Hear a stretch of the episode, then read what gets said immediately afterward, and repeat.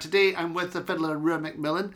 Rua won the BBC Radio Scotland Young Traditional Musician Award in 2009 and is currently touring the world with Blazing Fiddles. If you enjoy these podcasts, please support my Patreon at patreon.com forward slash Simon Thoumire. Hi, Rua, it's brilliant to chat to you. Hi, Simon. You're just back from a, a fabulous Blazing Fiddles tour. That's right. Yeah, we just um, we just got back at the start of uh, March after a, a, lovely run of dates down in um, down in England. Uh, we had a, an absolutely fantastic time. You are doing great with the band actually, because you I mean you also had a great tour. Uh, was it October last year? November. Yeah, we did a, a twelve date run um, through Scotland, England, and Wales um, in November, which was absolutely absolutely wild. And then, of course, with a, a fabulous wins at the Scots Trad Music Awards as well. yeah, not not only for the band and our um, uh, our music school being nominated, but also the amazing Jenna Reid um, taking home Composer of the Year was was absolutely fantastic. Yeah. Um, a good night had by all. so with this podcast, I've been enjoying going back to the beginning of uh, fiddlers' life and finding out about their teachers. And now you're originally from Nairn. Who did you learn from, or where did you start? We had a um, in primary school um, with a, a lovely guy um, from the instrumental music service come in and audition anybody uh, that wanted that wanted to learn. And you know we'd never had any formal tuition before that point, so. I I'd just come in. We'd just come in from lunch, and I was I was covered in mud and everything else. I think me playing uh, playing rugby or something, and um, he took one look at me, put me through the test, and went, "Son, you're you're never going to be a string player." So to me, that that made me go home, take save up my pocket money, and go down to Balnain House and hire a fiddle and a block of a block of six fiddle lessons, I think it was, and. Um, so my, my first tutor there was uh, Ian Hutchison, uh, with with a, a, very young Mike Vass as as his uh, as his assistant, and um, and we, we, we kind of went through the paces with that, and I, would always listened to traditional music in, in the car um, with my father, and that's really where the, the kind of love of it grew. Um, and I did go back to um, to the instructor in school, a fantastic guy uh, by the name of Colin Warrender, and I said, Look, I'm just going to play you what I've learned in six weeks on the fiddle. And if you don't like it, that's fine. But if you like it, you've got to give me lessons. And I, I sort of scraped my way through um, Twinkle Twinkle. And he took me on. And I, I stayed with him for, um, for about three years in total before he moved back home uh, to Australia. And um, I was going to Balnain House in between, uh, sort of as, at the same time as that, and learning with with Ian, with Alpha Monroe, uh, Bruce McGregor, um, and um, a whole host of uh, workshops and things that, that were put on there. And that was that was really the beginning of the journey. Um, we were lucky in Balnain House in that it um, was the uh, the home of Highland music as it was. Um, there were there were always workshops with you, you know Alistair Fraser, Richard Wood came over from from Canada, and there was there's all these all these different um, amazing fiddle players and musicians uh, coming in. You could walk in any time of the day, and there'd be a session happening, and uh, that just ignited the fire, if you like.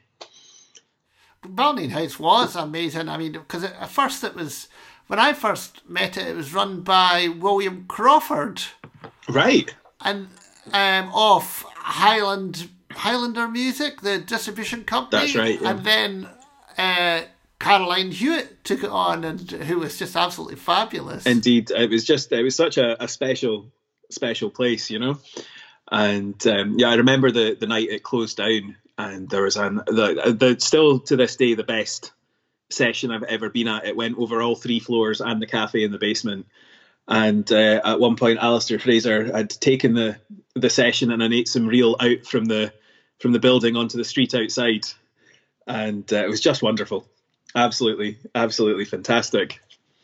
Oh, amazing! And so from there, then you would have went straight to the Royal Scottish Conservatoire. I had a I had a little detour actually. I um I went to uh, music school in Aberdeen for a few years, um, for my, my final three years of, of secondary school, and through that, I um, ended up getting lessons with uh, Sharon Hassan, Gina Ann Callender, and also um, uh, the amazing Angus Grant. Um, I used to go down and and uh, spend the afternoon with Angus on Saturdays, and um, we would sit and play tunes. And he'd he'd always have a, a bacon roll or a, a, wee pot of soup on the go, and um, it was always meant to be a one hour lesson. And we'd usually um, usually be there for four or five, um, just playing tunes and, and getting his amazing knowledge and stories and um, and crack all the time. It was just wonderful. So. Um, oh, it's amazing! So you you must have loved it. I mean, you, you must you've been very driven. Absolutely, it's. I mean, I think once you get bitten by the by the bug, you know, you you want to get as many tunes and as as much technique and and uh, exposure to style, I think, as you as you can. And this was um, I'm showing my age now. Um, you know, things like um, YouTube and the, the, internet and access to all this, uh, all the kind of global music, if you like, and styles w- wasn't quite there yet. So um, you know, you still did have to do the, the pilgrimages up to Fort William or um, you know, whatever it was you were you were going for your. But they were good days, though, weren't you? You you weren't you you had to get off your backside to find out about things. Absolutely, absolutely, and um, you know, I still remember um, fondly my my Sony cassette recorder that was the size of a small suitcase that I would carry around with me everywhere and record all these um, amazing lessons. And I've still got um, a host of the cassettes and later um, um, mini discs of, of all the, the lessons and workshops. And it's it's great to go back and listen through even now, you know.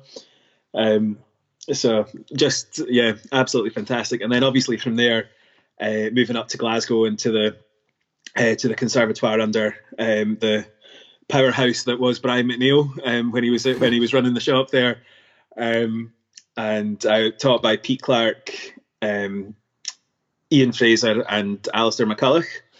Um, so yeah, they they fairly introduced me to um, to a whole host of styles and to get so stuck into the the kind of regional styles of Scottish fiddle playing just totally blew my mind. I was something I'd always been aware of, having learned, you know, studied in Aberdeen, studied uh, with Angus, um, the West Coast style, and having grown up in the Highlands, um, you know, I was always already aware that there was this massive treasure trove of of idiom, if you like, and um, so to to spend four years delving into that and uh, the old collections and, and, and recordings latterly and everything was just absolutely incredible. Oh, amazing. And then in 2009, was that your third year? 2000, uh, 2009, I just graduated. Um, so I graduated 2008 and had absolutely no idea what I was going to do with myself. Um, so Ali McCulloch suggested that I um, that I go in for the uh, for the Young Trad, um, Young Traditional Musician of the Year, um, just to keep me playing and keep me practicing on something. That's amazing, and of course, uh, you won it. I did. and, and of course, you also in these days you had your kind of red streak. Not content with just having the red tassel on the fiddle, no, I did dye my hair red, um, as well as a few other colours. Um, Seemed like such a good idea at the time.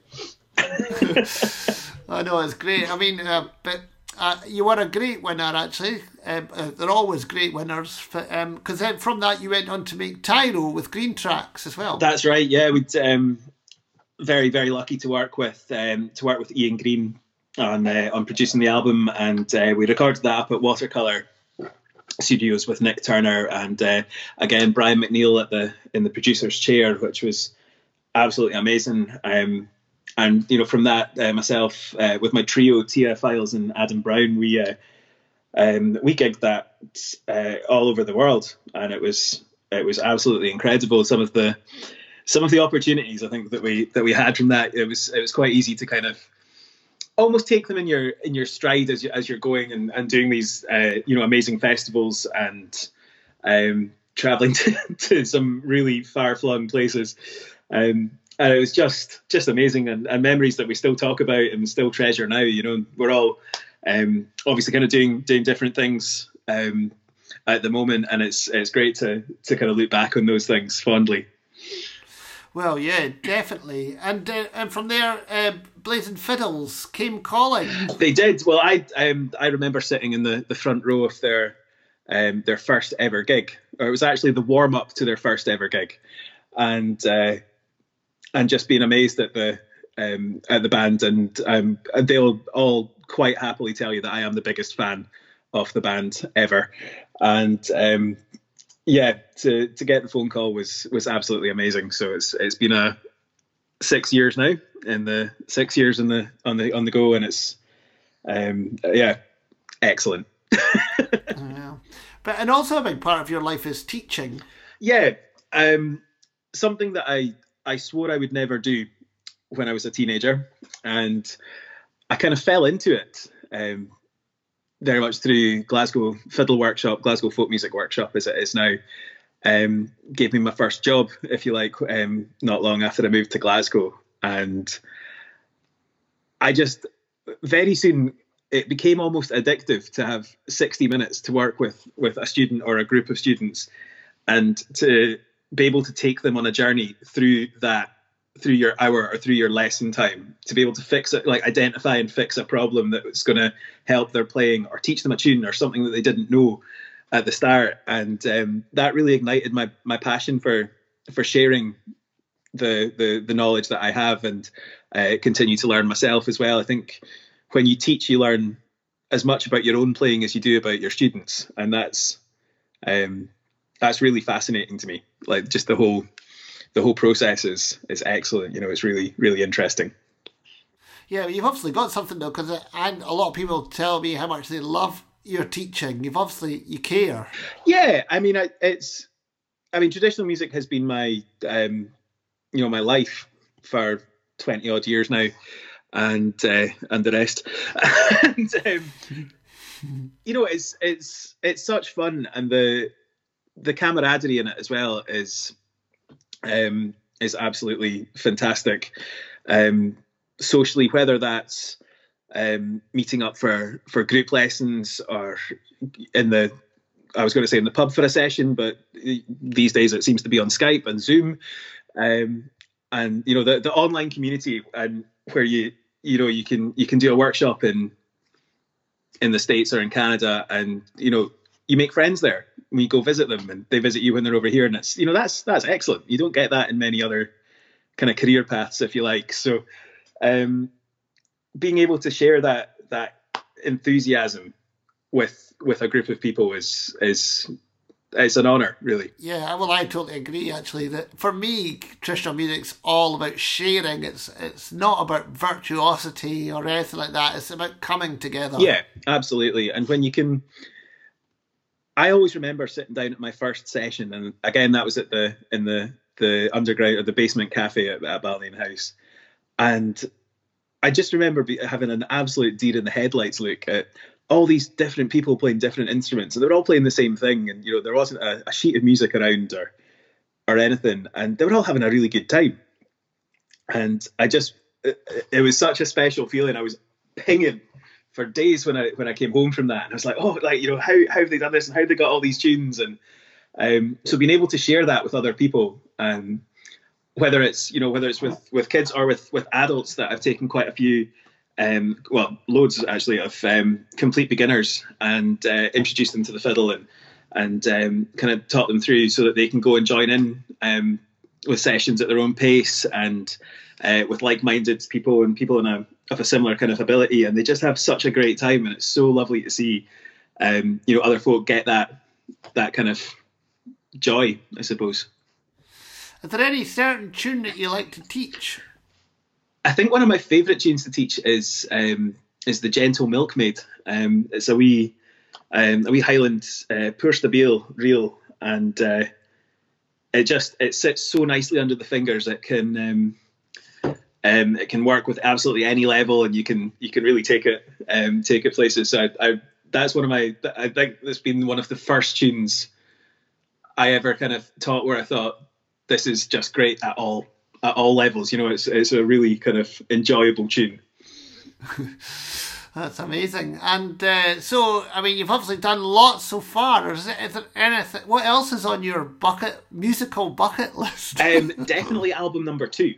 I think uh, I think ten years between albums is probably about about long enough. So um, yeah, working um, tentatively working towards that at the moment, and uh, obviously with uh, with having a little bit more um, free time on the go, that should be making leaps and bounds in the next few months. So I will keep you posted, Simon. Oh, that's amazing, actually. Well, and, and of course, you're going to be married soon as well. Not quite as not quite as soon as we'd like, unfortunately. Um, but we were we were due we were due to get married in four weeks, but we've we have um, put that back a wee bit for just now. But that's that's fine. well, that's it. Plenty of work to be doing in the meantime. Well, absolutely, absolutely. We've um, Laura's teaching me. My my partner's a, a fantastic um, classical violinist, so she's teaching me how to play in the dusty end of the fiddle, and I'm teaching her how to play a strathspey properly. So we are making the most of our isolation. That's fantastic. Well, thank you very much. My pleasure, Simon.